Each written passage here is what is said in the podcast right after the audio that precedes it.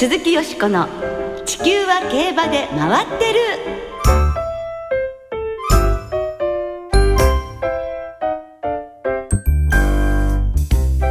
皆様こんばんは鈴木よしこです。お元気でいらっしゃいますか？地球は競馬で回ってる。この番組では週末の重賞レースの展望や競馬界のさまざまな情報をたっぷりお届けしてまいります。今日ご一緒してくださるのはトラさんこと米田元明アナウンサーです。はい、こんばんは。よろしくお願いします。こんばんはよろしくお願いいたします。トラさん今年も残すところ、今日も含めあと5日。早いものですね。早すぎますがうこの番組も今年最後の放送ということになりまして、はい。ね早かったですね。ね年間皆様どうもありがとうごございました。米田さんははい。レース実況デビューも果たしましたし、ええ大変充実した一年だったのではありませんか？もう実況デビューどころか、よしこさんに出会えたことが一番大きかったことですよ。やねったー、え、マドンナよしこさんと月一回の仰せでございますよ。やったトラさんとね。リリーのね本当にね。いや、今年最後私でいいんでしょうか。い。やもう嬉しゅうございます。あありがとうございます。ねえぜひよろしくお願いいたします。さて2013年の JRA の競馬は23日月曜日に終了して各部門のリーディングが決定いたしましたリーディングジョッキーには131勝を挙げた福永雄一騎手。2位の川田優雅騎手に11勝の大差をつけました。以下浜中騎手、内田騎手、戸崎騎手、岩田騎手、北村博騎手が年間100勝以上しています。ねえ活躍されたジョッキーも多かったですね、ええそして一方リーディングトレーナーには56勝を挙げた住井勝彦調教師が2年ぶり2回目の栄誉に輝きました2位の藤原秀明調教師が53勝以下矢作調教師池江調教師安田孝之調教師と続きました住調教師は重賞も6勝を挙げられまして、ええ獲得賞金でも断然トップ。ね、来年の活躍も大いに期待されるところですが、はいウォッカの発語もどうぞよろしくお願いいたします。そして下馬ですがディープインパクトがキングカメハメハに大差をつけて2年連続リーディングサイヤーに輝きましたね。はい、絆が第80回日本ダービーを制したほかに、ジェンティルドンナがジャパンカップ連覇、ええ。あゆさんが桜花賞を、当選ラーがマイルチャンピオンシップを、ビルシーナがビクトリアマイルを制したっていうことですから、すんごいですね。で2歳馬もすごいということで、はい、来年も期待しましょう。鈴木よしこの地球は競馬で回ってる。この番組は JRA 日本中央競馬会の提供でお送りします。鈴木よしこの地球は競馬で回ってる。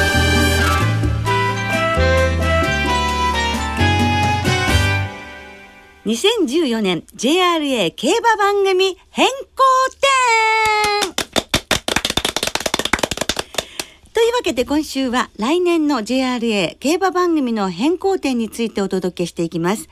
それでは JRA 番組企画室企画課長の山本治さんに詳しくお話を伺いましょう。よろしくお願いいたします。よろしくお願いします来年2014年ですがこれまでと比べて大きな変更がいくつもありますよね、まあ、いろいろと教えていただきたいのですがまず2歳戦線のお話をお願いいたしますはい。2歳の競争体系を大きく変えたいと思っております。はいあのまあ現在中山で施行してます G1 朝日杯のフューチュリティを同じ時期の阪神競馬場に移して、えー一方その年末阪神で行ってますラジオ日経杯の2歳ステークスをお今度は中山に移してこちら競争名もホープフルステークスというふうに変えて施行したいとはい思ってます。でホープフルステークスはですね、えー来年度はまあ G2 の格付けの申請を行ってますがこちら将来的には G1 を目指すまあ、目指したそういう競争にしたいというふうに思ってます。はいそれはどういうふところから来るんですか？今はその中距離マイルからデビューするっていう馬も非常に多くなって、ええー中距離のお路線が非常に充実してきたと。はいいうことが言えると思ってます。まあ、そういう状況を受けてですね JRA としても、まあ、ずっと検討してたんですけどもその戦六の G1 競争旭海に加えてですね中距離のお中距離志向の馬が目指す G1 競争頂点の競争があってもいいんじゃないかとええいうことで、えあの2000の頂点の競争も作ろうというのが今回の改善です。まあ牝馬のジベナイルフィリーズを見ていましても今本当に春のクラシックにつながるようになってい。ますから、はい。はい、あの男間の方もそういう結果になるのかどうかっていうのも非常に興味深いところでもありますね。そ、ねはい、れから2歳重症の新設がありますよね。えーと、今あの説明した G1 競争、はい、頂点の競争をこの作りましたので、はい、そこにつながるということで2歳の既存の重賞競争も変えますし、まあ、新設重賞も2つ作るんですけども新設重賞はですねあの4回東京の初日に、まあ、一丁ステークスという 1600m の重賞競争を作りたいと。思ってます、はい、それからもう一つはホープルステークス中山の2000の暮れの競争につながる、まあ、関西地区の前哨戦として、まあ、現在あの5回京都で京都2歳ステークスという 2000m のオープン競争をやってるんですけどもこれをまあ格上げする形で、はい、ラジオ日経杯京都2歳ステークスという重賞競争を作るということを決めてます。はい、それからその他小馬の重賞でも大きな変更点がありますね。国際招待競争で行ってますのジャパンカップダートの件ですけどもあの、まあ、今年でジャパンカップダートというのは競争名はおしまいということで、はい、来年度からは、まあ、チャンピオンズカップという新しい名前で、えー、施行したいとで競馬場もですね阪神で行ってたのを中京競馬場に移して変えたいあの施行したいというふうに思ってます。はい、これいつ頃から考えていらっしゃったんでしょうか？ジャパンカップダートについてはですねあの招待競争と言いながらもここ数年ですね近年あの外国からの遠征馬が非常に少ないということで、えー、ファンの方からもマスコミの方からもですね、えー、この競争どうなんだというご意見もいただいてました、まあ、なぜ来ないのかというのを考えますとそのダートの中心がどうしてもアメリカですんでアメリカのそのダートと質が違うというのがまあ一番大きかったんだと思うんですけども。まあ、そういう意味で、まあ、海外からの招待馬というのはなかなか今後難しいのかなということででは国内のダートのただ頂点の馬は今揃ってますんで、えー、まあ国内のチャンピオン決定戦ということで競争内容を一新してですねチャンピオンズカップと名前も変えて中京で行いたいというふうに思ったのがまあ改善の理由です。中京競馬場で行うというのは最終的にはどれが決め手になったんでしょうか？あのまあ、中京競馬場ですね、えーと、昨年馬場改修しまして、あの力を発揮しやすいというかですね、えー、最後の直線も長いいいコースができましたんでそのチャンピオン決めるにふさわしいコースだろうということとあとまあ左回りの先発ということで、あの国際招待はやめるんですけどもあの超一流の外国馬はまあ引き続き来てほしいと。いうことであの国際基準の左回りの線8に変えられるというのが、まあ、中京に移す一つの理由ですね。あとはあの競馬会としてもですね、えー、関東圏関西圏に次ぐ中京圏で、えーまあ、もう少しお客様馬券も売りたいなということでその開拓という意味もあって中京に持ってったと。ね中京でぜひねね、えー、チャンピオンズカップ盛り上がってほしいなと思います。そして来年は JRA は60周年という節目の年なんですね。はい。いろいろとありますか？そうですね。いろんなイベントをやっていきたいというふうに思ってます。はい、まあその一つとしてですね、えー、まあ全国10カ所の各競馬場でそれぞれ一つずつ重賞競争をですね、JRA の60周年の記念競争として同じ日のですね、えー、第10競争そのメイン競争の前の競争をですね。記念競争となる重賞競争の過去の優勝馬の中からお客様からそのファン投票で馬を選んでいただいてその場面をレース名として、えー、使いたいというふうに思ってます。またあのレース名場面を使うだけではなくてですねファン投票の際にはあ優勝馬に関するいわゆるキャッチコピーを募集してですね、えー、えー、それもレース名につけてみようかなというのを考えております。そして今あの札幌競馬場で札幌記念を記念競争にするということでしたが札幌競馬場がグランドオープンなんですね。そうですねあの今年スタンドの改築工事ということで、えー、札幌競馬1年間休みましたけども来年グランドオープンということで、えー、来年度は、まあ、あの函館と札幌大街道ではあ両競馬場で、えー、競馬ができるということになります、うん、そして中山競馬場のスタンドも改修工事が行われるということですそうですね。あの中山競馬場の方はあの改修工事を行いまして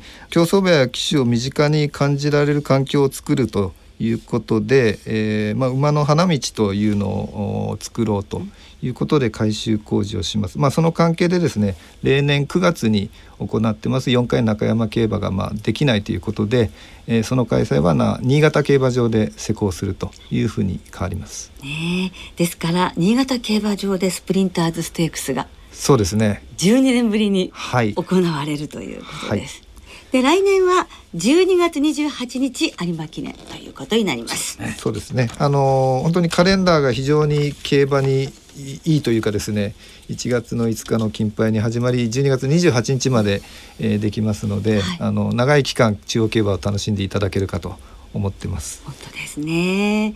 変更点もいろいろありますしそうですね、ね。えそして60周年という節目でもありますし2014年の競馬も大いに盛り上がりそうですね。はい。あのぜひあのラジオ日経さんにも盛り上げていただきたいと思いますしあの、はい、お客様にもぜひあのどんどんどんどん競馬場に来て競馬を見ていただきたいなというふうに思ってます。はい、私たちも楽しみにしていたい、はい、したいと思います、ね、はい、どうもありがとうございました。ありがとうございました。ありがとうございました。今日は来年の JRA の競馬番組の変更点について JRA 番組企画室企画課長の山本治さんにお話しいただきました。ありがとうございました。ありがとうございました。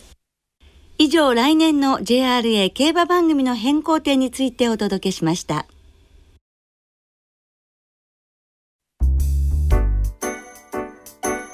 鈴木よしこの「地球は競馬で回ってる」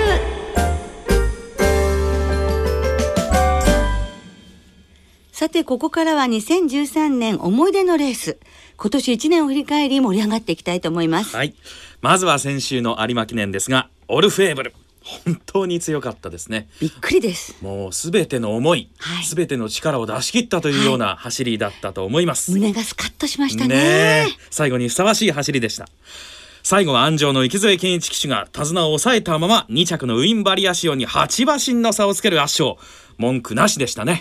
もう12万人のね大歓声ね、はい。たまらなかったですね。ねだけれども優秀の美を飾ってやっぱりこんなに強かったんだって、うん、もう世界中の競馬ファンがご覧になってたと思いますので、はい、よかったですよ。ああいう強い勝ち方を見せることができて。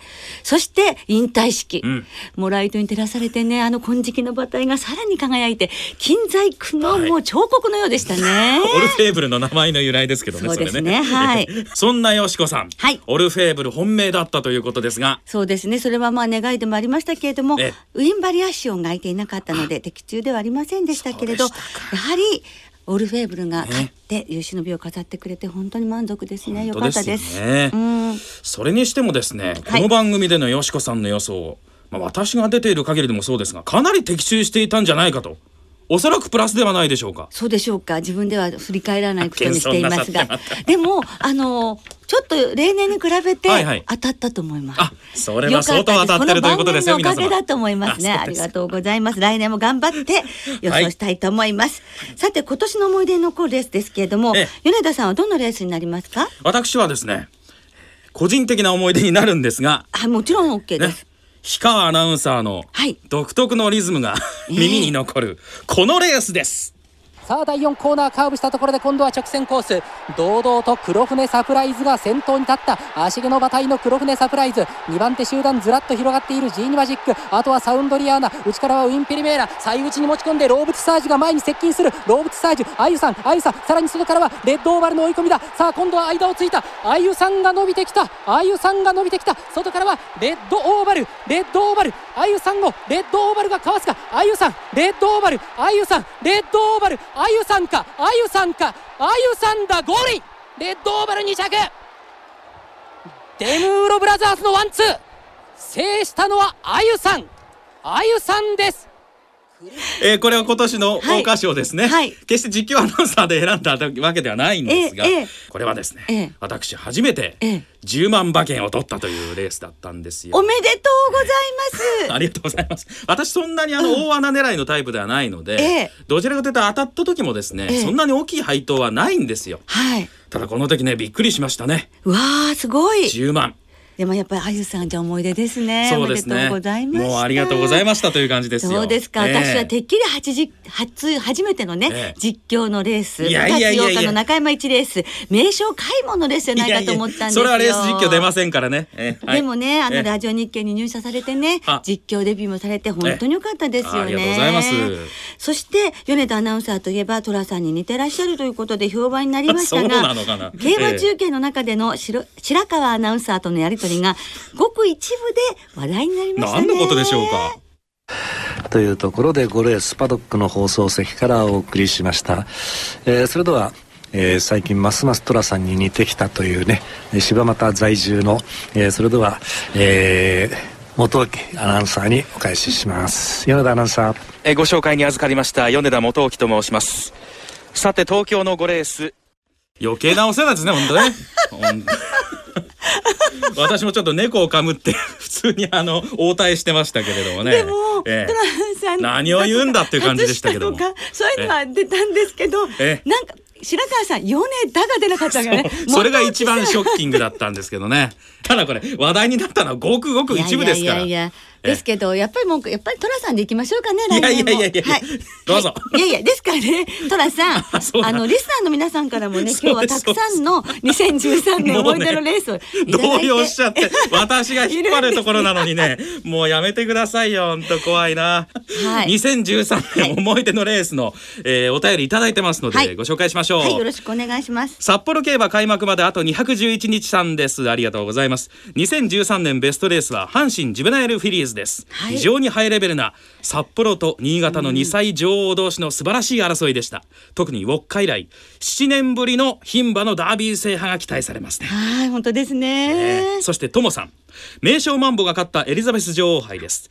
どこかひょうひょうとしたイメージのある幸四郎さんの武幸四郎騎手の勝負師らしさがにじみ出た強気のインタビューが印象的でしたそしてシルポリリンさん。一番印象に残っているのは宝塚記念です、はい。まさか大好きなシルポートの最後のレースでになるとは当時は思っていませんでした、はい。追い抜いていかれる姿も好きでした。今更ながらシルポートありがとう。ジョイジョイさん。盛岡競馬場で行われたマイルチャンピオンシップ南部杯です。大怪我から復帰した後藤騎手とエスポアルシチーの勝利に大喜びしましたしよしこさんを生で見られて 握手できたのもいい思い出です。あどうもありがとうございます。これは一番の思い出ではないでしょうかね。でもいいシーンでしたよね。ねえ。小地厚ゆラブさん。柴田大地騎手が涙の平地 G1 初制覇となった NHK マイルカップですもらい泣きしてしまいました。そういう方多かったでしょうね。タンタンさんベルシャザールの JC ダートです。デビュー前にその馬体の美しさに一目惚れした子ですから。うん。DDSP これは気管が狭くなってちょっと呼吸が苦しくなはい。るものですね、もう骨折も乗り越えてやっと復帰。もう故障しないでねというお便りいただいてます、はい、どうもありがとうございます。それぞれ皆さんのね、熱い思いがね、込められてますね。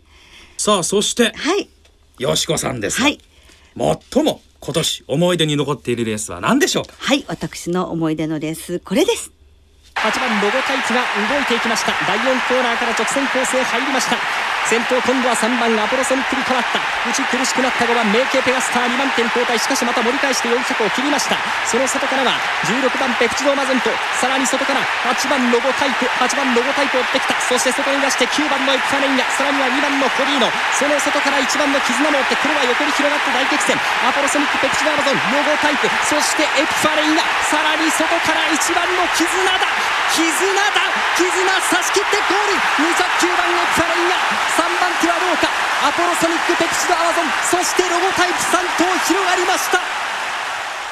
はい、第80回。はい。記念すべき日本ダービー絆が勝利したレースが、やはり2013年の一番かなというふうに思いまして、すごかったやはりあのディープインパクトの子供がね、勝ったわけですけれども、はい。両方とも同じジョッキーだったっていうのはすごいことだと思いますし、ね5度目のダービー制覇、その勝ち方を知ってるジョッキーが、福永祐一騎手のね、初ダービー制覇を、あと一歩でしたけども。あと一歩というところでね、さんもう本当にこう遮ったということになりますけれども、はい。でもその悔しさで涙を飲んだ悔しさをバネにして、福永祐一騎手はリーディングになられたわけですしね。はい、エピファネイアも菊花賞を勝ったわけです。そうですよね。ね。そしてあの日のダービーが本当に盛り上がったことがとっても嬉しかったんですよね。ねえそのダービー馬になった絆が、ええその年のダービー馬として初めて凱旋門賞に挑戦したっていうことも、私は本当に特筆すべきことだって、うん。そういうことが見られるなんて本当幸せだったなっていうふうに思うのでこのレースにしました。はい。ですから今年はもちろん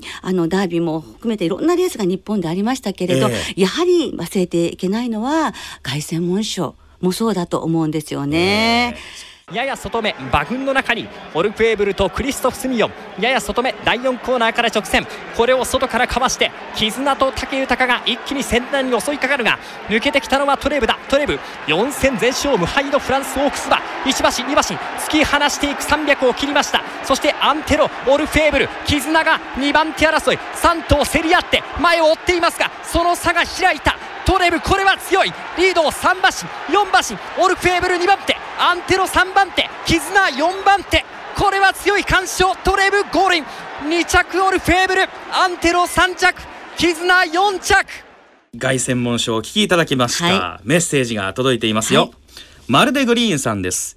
2年連続で敗れはしましたが大人になったオルフェーブルと4着ながら堂々と戦った絆の走りにしびれました。その通りね。ね。そして立東少年マモマモさん。思い出深かったのは凱旋門賞実況中継にゲストとしてハチアナウンサーが出たことでしょうか。毎日放送ですね。そうですね。他局に在籍していた方がこんな形で登場することが衝撃的でしたと。いただいています。もうやはりなんかあの国境を越えるかのごとくですね。もういろんなことがグローバルになってるでしょ放送局もね。電波を越えてという感じでですけどもね。すよね。はい。ということでね凱旋門賞また来年もねね日本馬挑戦して頑張ってほしいと思いますね。はいそして皆様メールありがとうござい。ました以上今年2013年の思い出のレースをお届けいたしました。そして、はい来年からの地球は競馬で回ってるですが新しいコーナーが登場します。来年2014年は JRA 日本中央競馬会創立60年そしてくしくもはい。日経ラジオ社も同じく創立60年を迎えます、そこでこれまで数多くの取材の中で記録された競馬に関する貴重な音源をエピソードを交えながらお届けしていきます。題してラジオ日経競馬アーカイブズ。うん、いいですね、ええ。先週私もいくつか音源を聞かせていただいたのですが、はい。興味深いものがたくさんありました、このコーナーを通じて競馬をより深く私も学んでいこうと思っております、はい。ラジオ日経競馬アーカイブズ第1回は1月10日に放送いたします、今をときめくあのジョッキーの初々しい声をお届けする予定です。どうぞお楽しみに。はいそして1年間放送していた思い出のレースのコーナーがなくなる代わりにですね週末の重賞予想をたっぷりお届けしますはい、一年間私の思い出のレースにお付き合いいただきまして本当にありがとうございました。まあ今年は駆け足で予想していましたから、はい物足りないという声もいただきました。来年からは米田アナウンサーの予想もじっくりお楽しみいただけることになります。これまでは思い出のレースを募集していましたがこれからはレース予想や過去のレースリクエストそして普通のお便りもご紹介していきたいと思います送り先はこれまでと同じですメールの場合は地球は競馬で回ってる番組サイトの投稿フォームからそしてツイッターは番組公式アカウントよしこ競馬へお寄せくださいお待ちしています。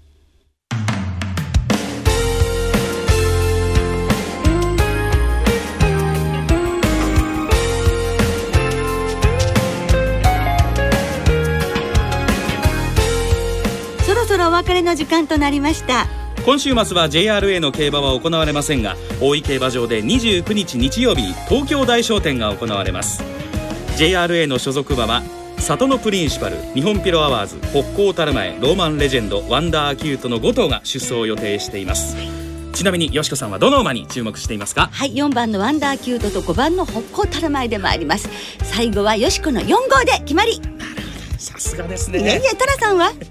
トラさんじゃないですが ワンダーキュートにしたいと思いますよあ、二人とも笑いたいですね、最後はね。ねえちなみに、はい東京大商店の馬券は JRA のインターネット投票システム iPad でも購入できます皆様、ふるってご参加ください。そしてこの番組来年の年始は通常と違いまして土曜日1月4日の放送となります金杯の前日になりますのでどうぞお聞きの足なく時間はいつもより少し早くなって、午後6時30分スタートです。では皆様、来年もどうぞよろしくお願いいたします。お相手は鈴木よしこと、米田元樹でした来年1月4日に元気にお耳にかかりましょう。それでは皆様、良いお年を鈴木よしこの地球は競馬で回ってるこの番組は JRA 日本中央競馬会の提供でお送りしました。